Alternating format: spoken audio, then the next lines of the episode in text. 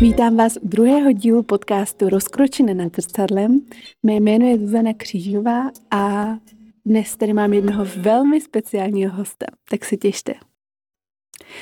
Vítám tady svoji maminku Evu Křížovou, která je dnešním naprosto výjimečným hostem tohoto podcastu a která je nedílnou součástí Rozkoše, protože Rozkoš je vlastně náš společný projekt. A jsem za to moc vděčná, protože tím vlastně ještě ukazujeme to, jak je důležitá ta otevřená komunikace. Nejenom třeba v partnerském vztahu, ale taky mezi rodičem a dítětem a že to jde. Že je to občas zábava, to možná uslyšíte i v dnešním podcastu, ale že vždycky je způsob, jak se o tom bavit a kolikrát tak i ten smích nebo i ten vtip v tom tak rozpouští takový ty bariéry, které v tom často máme a myslím si, že to je jedna z cest, jak se s tím tak nějak vypořádat. Takže mami, vítej tady. Děkuji. Bezsvatý, rozkošné, kterou jsi taky stvořila. Já bych ti na začátek ráda představila jako jednak úžasnou mámu a taky jako velmi úspěšnou ženu. Vlastně to, co tě živí, tak jsi plicní lékařka, máš soukromou ambulanci v Boskovicích a taky jsi kněžka, ceremonialistka. Společně jsme prošli výcvik kněžek pár let zpátky. To si myslím, že je taky docela důležitý, důležitá fáze našeho společného vývoje a i I toho vlastně, že se tady o tom můžeme teďka takhle otevřeně bavit v, ve svatyni Rozkoše. A jsi pro mě velmi inspirativní v tom, jak ty věci děláš jinak a nebojíš se toho a následuješ svoji intuici. Takže moc děkuji, že tady teďka spolu můžeme nahrávat tento díl podcastu a teď ti přenechám slovo, abys ještě k tomu doplnila to, co chceš říct sama o sobě. Já bych tady jenom ještě udělala takový krátký vstup, že možná to bude i trošku terapie smíchem. Ne, že bychom měli problém o tom spolu mluvit, ale naše komunikace je často beze slov, takže v tomto podcastu tak tady funguje i určitá pantomima, kdy já se snažím něco říct, někam to navést a máma se snaží odporovat tím, že tady ukazuje všechny možný jako uh, slova jenom rukama. Abych to jako nedělala. Děkuji za pozvání a e, já cítím velkou vděčnost, že tady můžu sedět naproti tobě, tady v tom nádherném prostoru. A těším se, co ten náš ho- rozhovor dneska přinese a co se odkryje za témata, které já si myslím, že tady všude visí kolem nás, takže myslím, že teď jenom o tom, jak si je tady začneme stahovat. Přesně jak říkáš, mami, já jsem taky moc zvědavá na to, co se tady dneska v tomto rozhovoru všechno odkryje, protože už po cestě do Rozkoše, když jsme dneska jeli společně, tak jsme se bavili o tom, o čem vlastně ten dnešní díl bude. Já jsem říkala, že bych chtěla, aby to bylo o komunikaci mezi jak matkou a dcerou, tak všeobecně o tom, jak se o tom můžeme bavit. A měla jsem pocit, že vlastně o sobě už víme úplně všechno. Samozřejmě jako takovej ten přirozený respekt toho tajemství každého z nás, tak si myslím, že je důležitý, že není potřeba sdílet úplně všechno, ale je fajn si nechat nějaký to tajemství, ale když už šlo jako do tuhýho, jsme si říkali, tak kam až to posuneme, tu naši autenticitu v tomhle, co vlastně tady sdílíme, tak najednou vyvstal takový příběh, který jsem v životě neslyšela a máma říká, no nevím, jestli tohle jsem ti, ale to už jsem ti jako říkala, no ale asi si myslím, že bys to jako měla vědět ještě. A ten příběh souvisel vlastně s vibrátorem. Já jsem ho v životě neslyšela a byla jsem úplně z toho bav. Teď jsem říká, tak to je neuvěřitelný, jaký věci pořád můžu jako vyvstat na povrch. A tohle je docela jako vtipný příběh, tak doufám, že ho tady máme, budeš se všema sdílet, protože si myslím, že to je taková skládačka další a velmi důležitá. Myslím, že to otvírá další velmi důležitý téma. A tak uvidíme, jak moc pravdivý a otevřený tady dneska budeme. Dáme si takovou rozehřívací otázku na začátek, mami. Mm-hmm. Co pro tebe znamená rozkoš? Rozkoš jako všeobecně pojem a rozkoš taková, kterou jsme tady vytvořili spolu. Tak rozkoš je pro mě esence. Je to esence, kterou cítím v těle, kterou cítím v každé buňce, která mě rozechvívá, která mě rozehřívá, která naplňuje moje tělo, ale i moji duši. Esence je něco, po čem vlastně toužíme, nebo toužím a kterou zažívám nejenom tady v rozkoši, když se o tom bavíme, ale nejenom v sexu, ale rozkoš zažívám, i když se dívám třeba v noci na oblohu plnou hvězd, nebo když se dívám na západ slunce, nebo když zavřu oči a nechám si um, foukat vítr do vlasů, když slyším zpívat ptáky, ty v přírodě samozřejmě. A je to pro mě taky, rozkoš je pro mě i jako humor, radost. Rozkoš, tady ten prostor, který jsme vytvořili, tak je pro mě úplně velká vděčnost za to, že existuje místo, kam může přijít kdokoliv, kdo potřebuje sdílet, kdo potřebuje otvírat tady tato témata a dostane se odpověď a přitom bude v bezpečném prostoru. Já neznám žádné takové místo a když si vezmu svoje mládí, tak co bych dala za to, kdyby existoval takový prostor, kde bych dostala nějakou informaci, kde bych byla bezpečně uh, přijímaná a kde bych se nemusela bát klást otázky. No a jak to teda bylo ve tvým mládí? Bavili jste se o těchto tématech třeba doma? Nebo ve škole?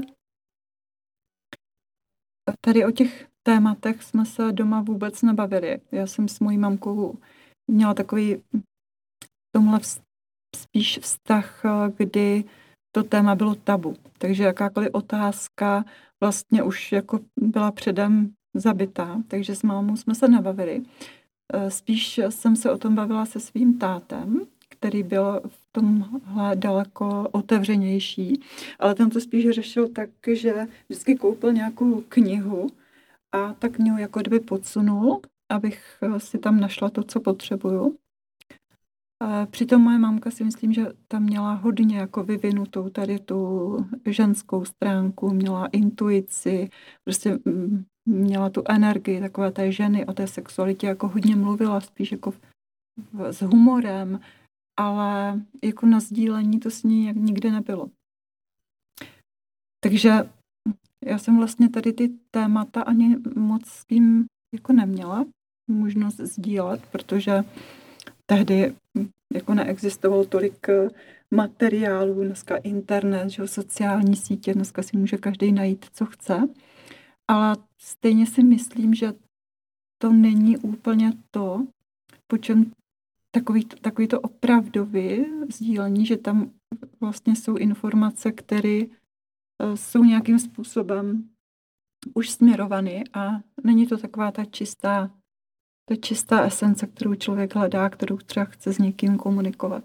A nejenom čistá esence, ale i ty kvalitní, relevantní informace. To si myslím, že jak jsi zmínila jednak ty knížky, to mně přijde jako skvělý způsob, jak to těm dětem tak nějak předat, když tam máme ten problém toho sdílení, když stydíme nebo máme pořád takový ten pocit toho, té nepatřičnosti a sami vlastně to nemáme zpracovaný a nevíme, jak o tom mluvit, ani třeba v partnerství, na to se svýma dětma, tak ty knížky jsou určitě skvělý, když se najde kvalitní literatura a v těch knížkách, co jsi ty četla, co ti dal táta, tak našla si tam ty informace, po kterých jsi toužila, nebo které tě zajímaly, které ti nasytily tu zvědavost? Tak úplně nejdřív a první knížka, kterou jsem dostala, tak bylo Jak přicházíme na svět, protože to mě hrozně zajímalo. A hlavně já jsem měla od malička ráda děti a pořád jsem toužila, aby jsme měli ještě dalšího sourozence a já mám staršího bráchy. No a pořád jsem jako prosila ta táty a mámu, aby ještě prostě měli miminko. No a hrozně mě zajímalo, jak vlastně takový miminko, že jak se to dělá. No takže jsem dostala tuhle knížku, no ale z té knížky jsem vlastně pochopila, že stačí, že tatínek s maminkou se mají rádi a pak prostě přijde to miminko a pak mě jedna teta řekla, že to musíš nasypat mák za okno a, a, a pak to miminko přijde. Takže já jsem v páté třídě, to jenom, aby bylo jasno, jak to v té době se mnou bylo, tak, tak jsem nasypala mák za okno a čekala jsem, že přiletí čáp a donese miminko. No tak to se samozřejmě nestalo. No a další knížka, která potom byla, tak to už jsem byla, to jsem byla starší. Nebylo to náhodou Umění milovat? Od Ovidia, ano. Mm-hmm. A tu jsem vlastně podědila po mým bratrovi. No ale mezi tím už jsem samozřejmě jako nějaké informace jako od holek ze školy měla, ale jako dneska, když se na to vzpomenu, tak se tomu musím usmívat, jako čemu všemu jsem byla schopna a ochotna věřit, že? A co třeba sexuální výchova ve škole? Hmm, tak tehdy sexuální výchova, to byla taková spíš výchova k rodičovství a... Uh, Jak sypat mák správně za okno, aby přiletěl ten správný pták? To ne, to ne. No, to nás učili, jak péče o dítě, takže a pak jsme měli nějaké vaření, ale jako žádná sexuální výchova tehdy nebyla. To až na gymnáziu, tak jsme tam měli přednášku, kdy přišel gynekolog a byli jsme všichni zhromážděni ve velké aule. No a tam jsme dostali nějaké informace, ale to nebyl vůbec prostor na to, aby tam člověk otvíral nějaké um, témata intimní, které ho zajímají, protože samozřejmě bylo tam tisíc očí, které tě sledovali a určitě ses nechtěla jako ptát tady v takové, prostě ve velké aule na, na takovýhle intimní věci. Takže to bylo jediný.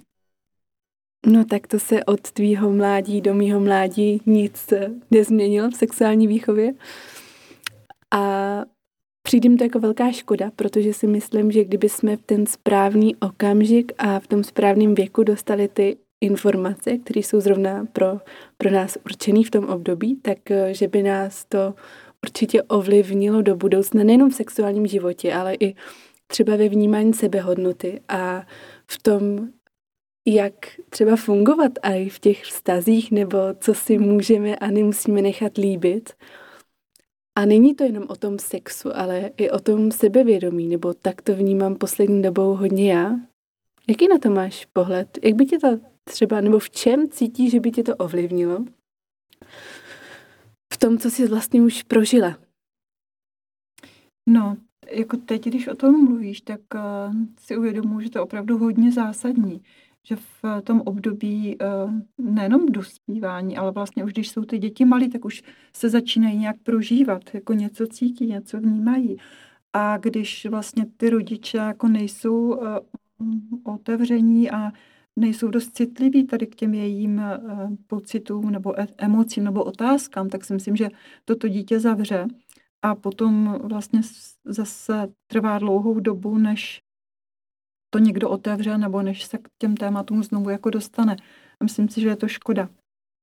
Ono, třeba Lucie Jarkovská, tak říká, že, nebo nejenom ona, ale u ní jsem to slyšela jako první, že by se s tím vlastně se sexuální výchovou mělo začínat už třeba, když přebalujeme ty děti a nazýváme ty orgány nebo ty části těla, tak nazýváme pravými jmény. A to mně přijde důležitý. To jsem si uvědomila, když jsem řešila vlastně, jak pojmenovat svoji vagínu nebo vulvu, že? A teď jsem pořád hledala nějaký název pro to, aby mě to bylo příjemný, protože jsem najednou jako nevěděla. Teďka tam, mě tam naskakovaly všechny ty jména a pojmenování a označení, které jsem za celý svůj život zatím slyšela. A nikdy nikdo jako to ne, nenazýval tím pravým jménem, tím pravým názvem.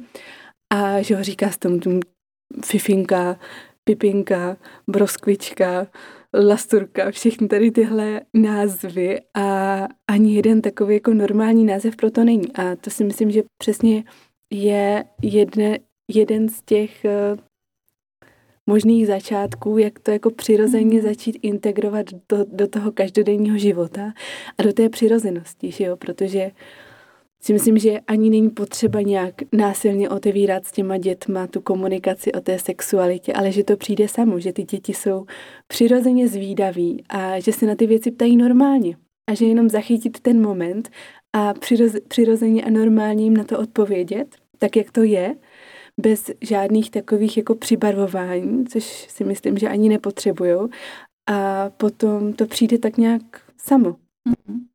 No vidíš, já tady v tom, co říkáš, vlastně vnímám už to, jak se potlačuje ta sexualita tím, že když to dítě se vlastně učí, poznává svoje tělo, tak o, o všech ostatních částech těla a orgánech se mluví úplně normálně, ale tady pro ty pohlavní orgány se vymýšlí takové názvy a takové zdrobněliny. Vlastně se to nenazývá pravým jménem. Jo? Už, už to jako značí, že tam není něco úplně v pořádku. O Třech oříškách pro popelku nemám mluvit.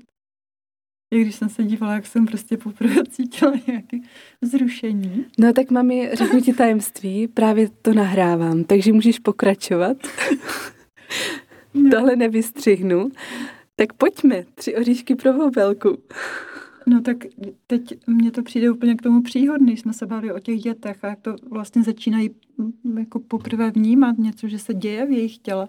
Tak já tady tohle jsem, zača, jsem zažila u vánoční pohádky Tři oříšky pro popelku, když jsem sledovala toho prince a tu popelku, jak tam jedou na tom koni a teď já jsem úplně cítila prostě takové vzrušení a hrozně mě vadilo tehdy, že u toho prostě jsou všichni členové rodiny, takže jsem potom další rok se těšila, jak se na tu pohádku budu dívat jindy, když se to vysílalo v jiném čase.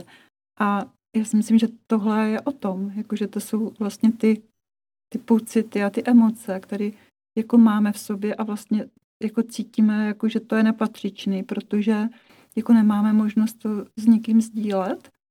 Mami, a teďka mám takovou otázku na tělo, ale začala, kdy jsi se jako začala sama objevovat po té sexuální stránce a potom potěšení? Nebo začala jsi vůbec? Nebo jsi to nechala pak až s prvním klukem třeba? Až s prvním, druhým, třetím klukem. Vážně? Takže ty jsi hmm. nikdy? Ne. Nikdy? Nikdy. Mhm. No a když jsi měla teda toho prvního kluka, tak uh, naplnilo to tvoje očekávání, nebo měla jsi vůbec nějaké očekávání v tomto směru? No, já jsem hlavně byla od mé mamky poučena o tom, že hlavně ať neotěhotníš. A potom ještě jako takovou jednu zaklínací formulku říká, když se s někým vyspíš, já ti to poznám na očích. Takže já jsem měla vlastně hrozný strach jako z toho, že mě to pozná na očích a hlavně z toho, abych neotěhotněla. No a když na to přišla, poznala ti to tehdy na očích? Nepoznala. Nepoznala, takže vidíte, že oči vůbec nic neprozradí, takže je naprosto bezpečný s někým se milovat a na očích to nikdo neuvidí. To až pak v pozdějším věku. Ale ten strach z toho otěhotnění, jako ten jsem tam měla hodně, jako to, to, to bylo jako docela hodně limitující, jako při tom jako uvolnění se při tom.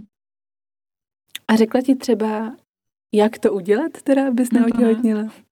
Jako jak to udělat nejlépe, to nedělat. Takže jste měli spolu nějakou takovou konverzaci o sexualitě? Aha, já jsem se směla s těma klukama, jako hmm. nějaký techtle, mechtle. No tak to samozřejmě vím, že ano, ale s tvojí mámou, tak... No, tak to byla... To je tímhle to končilo, jako... Takže řekla hlavně neotěhotni a poznám ti to na očích. Tak. To byla veškerá konverzace, kterou jste spolu měli. Ale my jsme se spolu taky o tom vlastně nikdy moc nebavili dopodrobná, nebo nepamatuju si, že bychom měli takovou konverzaci o tom, jak se to třeba dělá, jak na to, nebo... Určitě jsi mi neříkala, že mě to poznáš na očích a...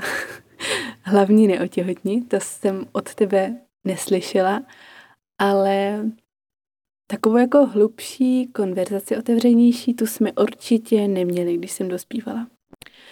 Já si pamatuju, že ty jsi mi vždycky tak trpělivě vysvětlovala, jak funguje ženské tělo, jak funguje menstruační cyklus. Na to jsem byla hodně připravená, na to, to jsem ti moc vděčná, že jsi nevymýšlela žádný báchorky o tom, ale že jsi mi to popisovala tak, jak to je, tak, jak putuje to vajíčko, a mě to vždycky moc zajímalo, takže se mi to úplně vrilo do paměti a pak jsem na to byla připravená, až to přišlo. To taky není úplně běžná věc, že vlastně maminky, i když v dnešní době věřím, že už je to lepší, ale že by to maminky takhle vysvětlovaly a sdílely to se svýma dcerama.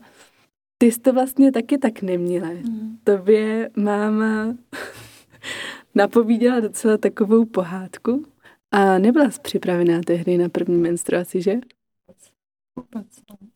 No, my jsme se vlastně nebavili vůbec ani tady o, o menstruaci, takže já, když jsem dostala svoji první menstruaci, tak jsem na to nebyla vůbec připravená a potom jsem vlastně si říkala, až budu mít jednou děti, až budu mít dceru, tak tohle jako ji určitě neudělám a musím ji připravit na to, aby věděla, co má čekat, aby ji to nezaskočilo. Takže tomhle ta komunikace byla dobrá, ale o tom sexu jsem ta komunikace jako nedokázala být uh, úplně otevřená a já jsem vlastně se o tom ani nikdy s nikým moc jako nebavila, ani s kamarádkama, tehdy to téma třeba v nemocnici potom, až jsem byla, tak třeba sestřičky něco jako si sdílely, ale mně to přišlo, že to je takový, že tam prostě není to sdílení, které bych chtěla já sdílet, takže v tomhle jsem to vlastně ne, neúplně dokázala.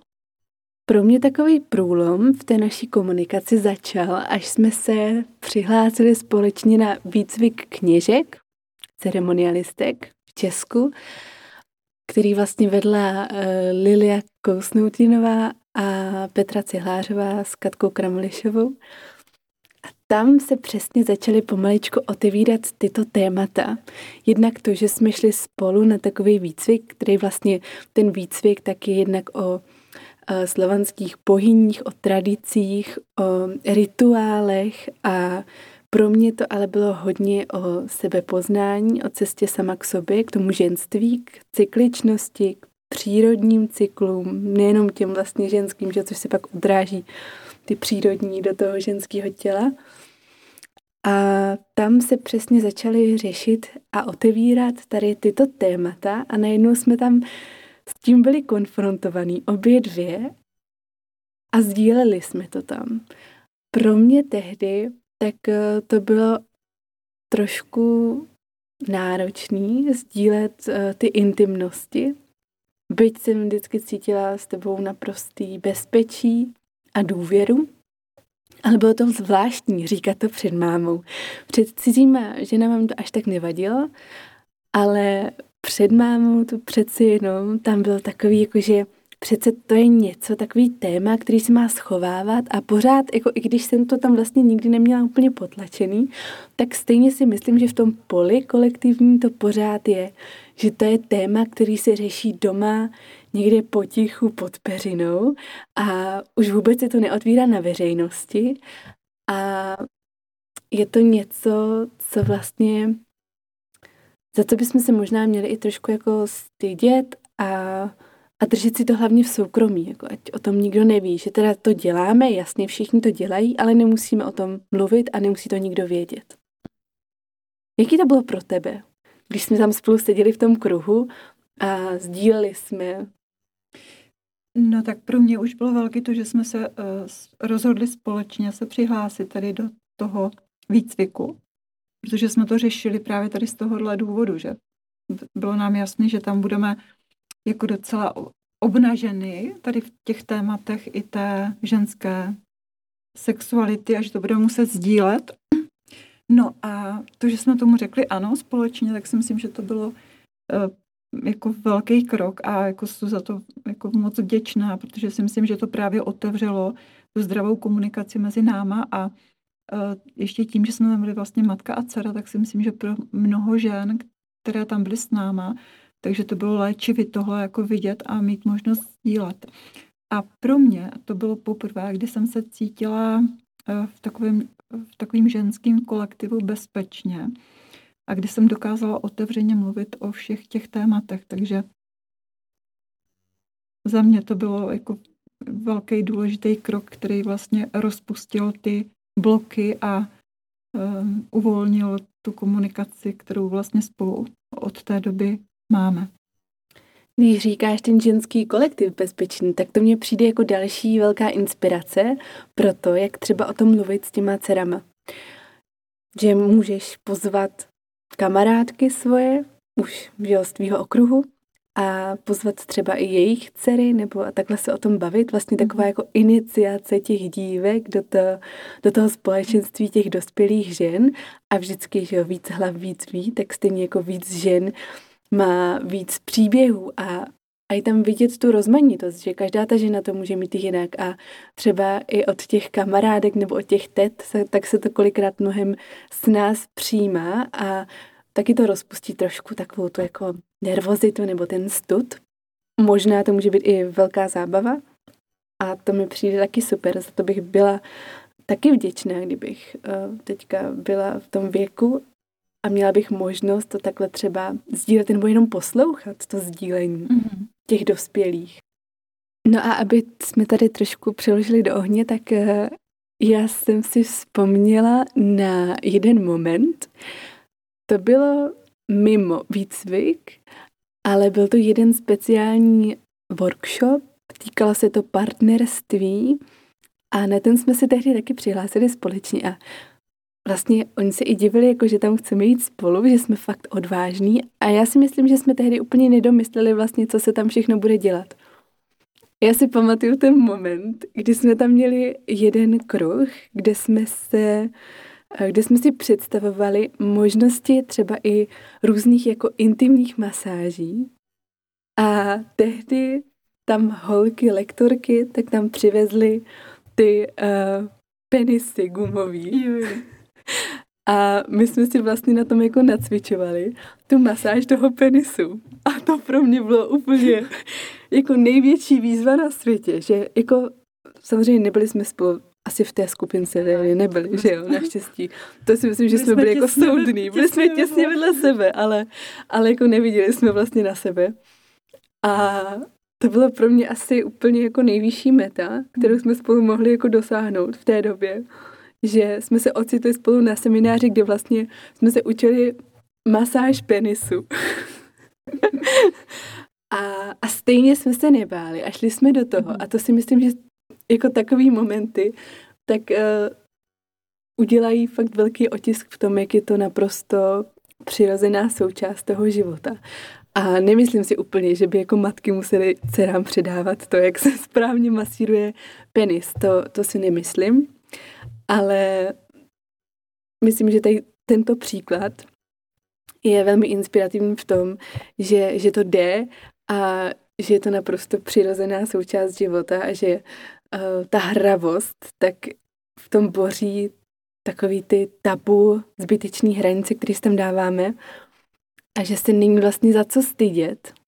No a taky, že se zbytečně kolikrát bereme moc vážně. Mm, to rozhodně.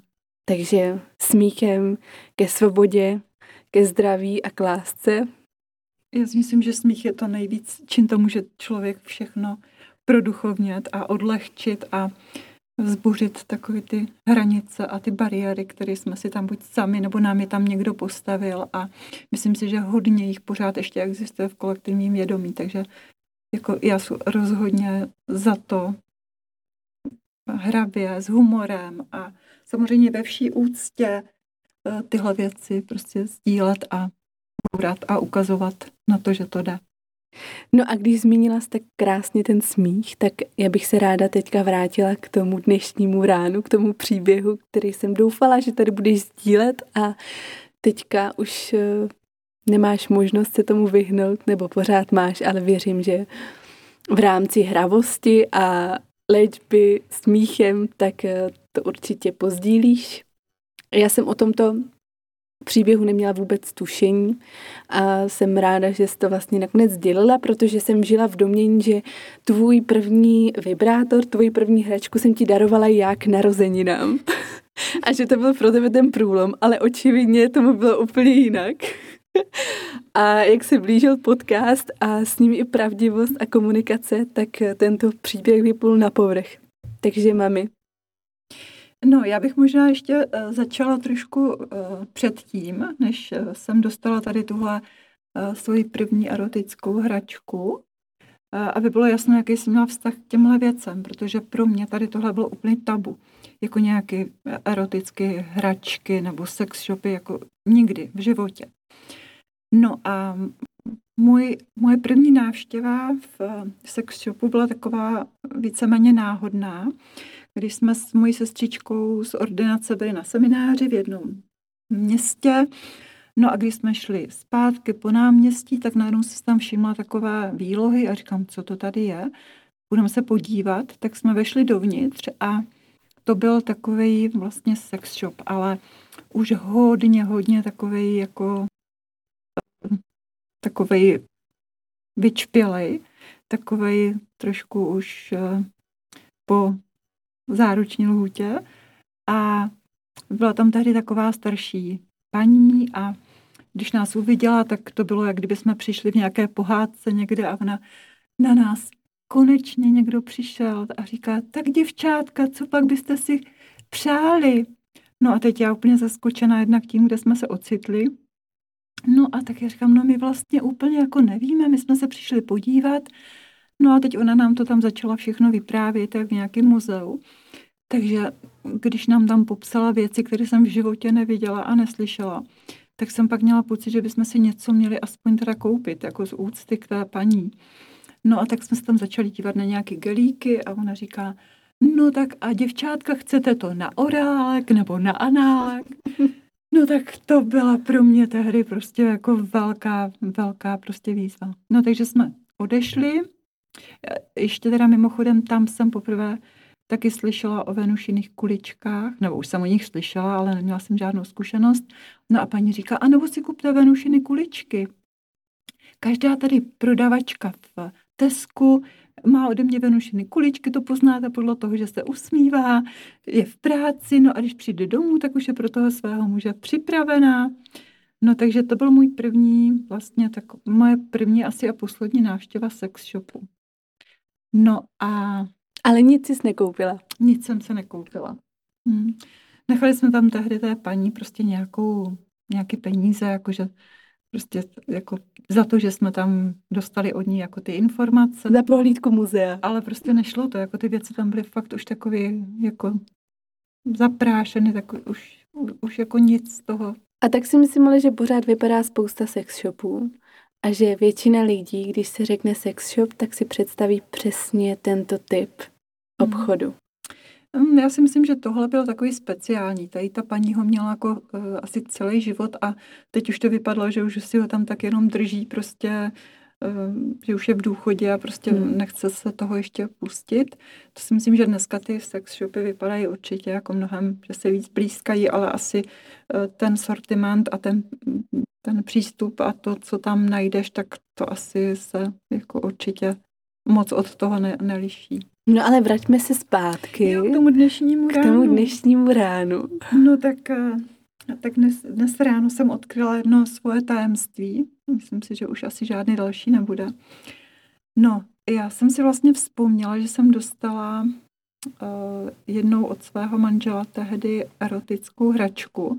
Byl to takový ten penis, takový ten gumovej, prostě s těma žílama, který fakt nechcete, protože jako si říkáte, tohodle jako mám dost, jako, jako já nepotřebuju další penis, ale já prostě potřebuju úplně jako něco jiného. Já si myslím, že, nebo myslím si, že ty ženy touží potom, aby třeba s tím mužem to mohli jako víc sdílet, nebo mluvit za sebe. Jako to, co mě třeba chybělo v tom partnerství s tátem tehdy, tak bylo to, že jsme se vlastně ani my dva nebyli schopni úplně o těchto věcech bavit. Že to bylo prostě jako sex, ale jako nebylo tam žádný prostor pro to vlastně, co, co jako se komu líbí, nebo možná jsem, teď si uvědomuji, třeba to bylo i tím, že jsem já nebyla schopna úplně o tom komunikovat, nebo jsem to neuměla, prostě neměla, nebyla jsem tomu otevřená. A on vlastně to taky ne, nedokázal, takže jsme tady v tomhle měli takovou za mě jako bariéru. Ale jako tady tou pomůckou určitě se ta bariéra neodstranila, takže já jsem Samozřejmě dárek schovala hluboko někam a určitě jsem ho ne, nezařadila jako do, naší, do našeho sexuálního života, protože mně to nepřišlo jako, že žena chce něco, co vlastně jako má. Mně jako ta forma živá vyhovovala daleko víc, jako než, než tady ten gumovej, gumovej orgán, ještě, který vypadal prostě dost jako hrozně. No. A to mně přijde dokonalý příklad toho, jak to vlastně vnímají ženy a muži. A že ženy vlastně, když už chtějí nějakou hračku, tak spíš tíhnou k něčemu menšímu, něčemu takovému jako hebkému. Může to být vibrační, nemusí.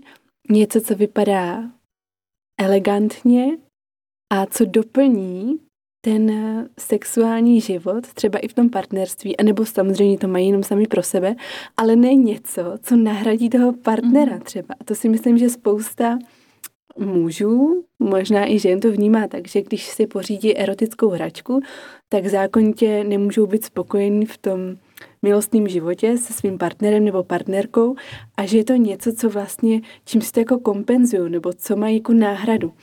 A já to tak třeba vůbec nevnímám, ale myslím si, že naopak, tak, že je to doplnění, zpestření toho sexuálního života a že to vůbec žádná náhrada není. Ani se nemusí cítit muži méně cení, když si žena něco takového pořídí. Protože uh, si myslím, že jednak dopřát si to sebepotěšení fakt sama nebo sám pro sebe a zařadit to do toho běžného života je stejně důležitý a má úplně stejnou váhu jako ten sexuální život s tím partnerem. A že je důležitý i sama sobě věnovat tu pozornost a péči a to potěšení. Samozřejmě nejenom sexuálně, i v jiných směrech, ale že je to taková ta ta sebepéče je úplně, má jinou kvalitu té výživy, než pak třeba s tím partnerem. A pak mně přijde, že kolikrát ta partnerka tak ví, že jo, co se jí líbí, dokáže si o to říct. Takže je kolikrát ještě lepší vlastně ten milostný mm. život, než když si tohle nedopřává. Určitě. Teď už to mm. vidíš asi jinak. No teď už to vidím samozřejmě jinak, jako už uh, ta komunikace o tom, jako je úplně někde jinde, jako vnímám jinak sama sebe. A myslím si, že to opravdu je důležitý a už samozřejmě i ty erotické hračky vidím jinak, ale to je, to je prostě vývoj a je to vlastně osobní poznání, je to proces, kterým člověk jako jde a jsem hrozně ráda, že vlastně ty už jako tohle všechno, jako víš teďka ve svým věku, jo, že prostě v tom partnerství potom je to úplně jako o, nič, o něčem jiným a je to úžasný prostě, že, že se to děje a že to prostě už takhle teď jako je, existuje a že ty tabu už se boří a že navíc ještě o tom teď nahráváme veřejně podcast, to jako by mě v životě ani nenapadlo, že budu schopna mluvit o tom takhle veřejně a neřešit hlavně, co si kdo řekne, že? Protože každý si řekne stejně to, jenom to, co chce říct on sám a jako důležitý je, jak to má člověk v sobě srovnaný a o tom to je ta svoboda. Máš, mami, na závěr nějakou radu třeba pro maminky, které teďka poslouchají a chtěli by začít nějak třeba komunikovat nebo otevřít tohle téma se svýma dcerama? Já hrozně nerada někomu něco radím, protože si myslím, že jako nevyžádaná rada jako není úplně to, co... Ale tohle je vyžádaná rada. Tak vyžádaná. Tohle je mnou vyžádaná rada. Jo, tak dobře, tak to je jiná. Tak... No, já bych... Jako to, co mně přijde nejdůležitější. Tak aby... Přijďte do rozkoši. Ano, tak to je, to je prostě velká, samozřejmě dneska... Velká pozvánka, ale to asi není úplně o tom chodit sem s malýma holčičkama. Ale ne, to je legrace. Já si myslím, že je hrozně důležité, aby uh, v tom dítěti člověk viděl uh, tu stejnou duši, jako vidí v tom v sobě, nebo v tom dospělým. A aby, uh, ne, aby jsme ty děti nepodceňovali, aby jsme je nezmenšovali, ale aby jsme samozřejmě na té úrovni, na jaké jsou schopni uh, to pochopit, s něma byli ochotní otevřeně komunikovat. Aby jsme je ne, neomlčovali, aby jsme je nezesměšňovali, aby jsme je neodbývali, aby jsme prostě jim dali pocit, že každá otázka, na kterou se zeptají, je ta nejdůležitější na světě. A že jsme tady proto, aby jsme jim na každou otázku odpověděli, anebo když to nedokážeme, tak aspoň, aby jsme je dokázali nasměrovat. Přesně tak, jak říkáš, aspoň je nasměrovat. To mně přijde velmi důležitý a o tom bych chtěla udělat další díl podcastu, o tom, kde hledat ty důležité informace, a které nejsou zavádějící, protože kolikrát, přesně jak jsi říkala na začátku, že dneska už máme ty možnosti. Dneska už si můžeme vyhledat cokoliv, kdekoliv. Máme k tomu neomezený přístup. Takže když třeba objevíme porno, což si myslím, že je něco, kde to objevuje většina dospívajících, nejenom dospívajících, tak v pornu je to extrémně zavádějící v tom, jak vlastně funguje ženská sexualita.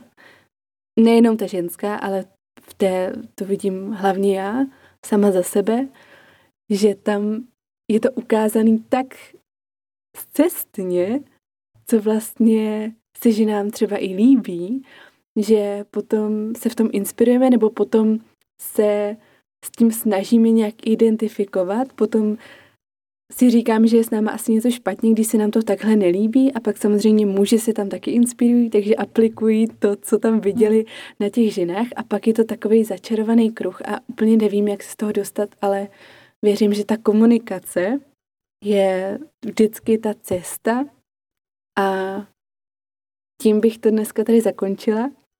A já ti moc děkuju za to, co jsi tady dneska všechno otevřeně sdílela. Moc si toho vážím a těším se na nějaký další společný díl, protože toho ještě hodně, co můžeme sdílet, a těším se. A já bych jenom přece ještě něco dodala, protože tím, že vlastně rozkoš je prostor, kde kromě krásného spodního prádla a různých doplňků jsou i erotické hračky, tak já si myslím, že spousta lidí si teďka myslí, že jako nic jiného než erotické hračky prostě u nás teď jako není. A já si myslím, že uh, to, co je důležité, je uh, pro mě to, že erotické hračky vůbec jako nemusí být součástí našeho života. Ale pokud to tak cítíme, takže nemusíme mít žádný ostych a žádnou obavu po nich sáhnout. A že to může někdy velmi otevřít a uvolnit ten sexuální vztah a mezi mužem a ženou a otevřít tu komunikaci.